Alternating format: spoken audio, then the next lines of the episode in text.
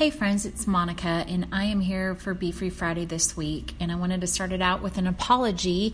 There was no Be Free Friday last week, and it was supposed to be me, and I just did not do it. Um, I have been in a weird place in my mind and in my heart. I have been feeling really discouraged and frustrated and weary and dazed and foggy. Um, and I honestly, to tell you the truth, didn't want another Be Free Friday of mine to be about our moving and our adjustment to the moving. Um, but I realized I can't avoid that because it's still just my reality right now. And it's exactly where I am. And Be Free Friday has always been about us giving you an encouragement based on our own life and exactly where we are. And so this is where we are right now.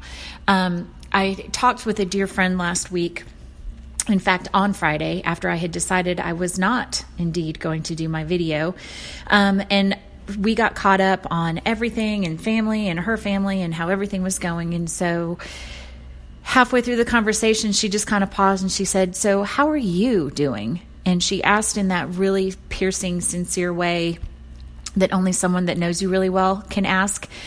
And uh, it just spontaneously produced tears from me. And um, i cried and i just was like i truthfully don't know. I don't know how i am.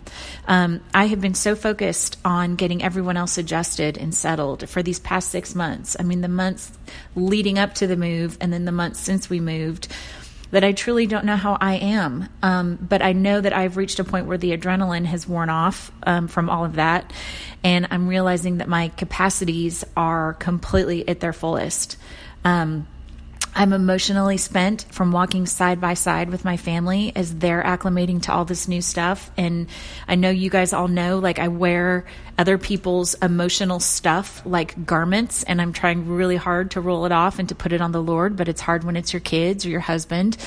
Um, I'm spiritually like tiptoeing into a new church setting, and I've been all in in church since 1999. So to be on the fringes and just wading in slowly has been really weird but I've even found myself not actively participating in this worship at this church. It's the kind I've only dreamt about, but I'm finding myself standing and watching and I'm soaking it all in. But I'm afraid that if I close my eyes and allow it to penetrate my heart, I'll fall into a heap and that I won't be able to recover. And so I stand there and I kind of stare at the words on the screen really, really hard and I'm willing myself not to feel anything because I'm afraid of how deep uh, it's going to go. And professionally, I'm picking up extra work and I'm cramming in as much during the days in these few hours I have between the kids' school times and um, feeling like I just need to do as much as I can there. And socially, I have felt like I need to get together with everyone. Like there's some sort of contest to see if I can fit in everybody within the first 90 days. Um, and I'm realizing that just because I can do something doesn't need I should mean that I should. And um, I am not the kind of person that operates well being busy five nights a week. It's just not how I've ever been made. And I know this about myself. And I know that um, I am not cut from the cloth that a lot of people are cut from in that manner.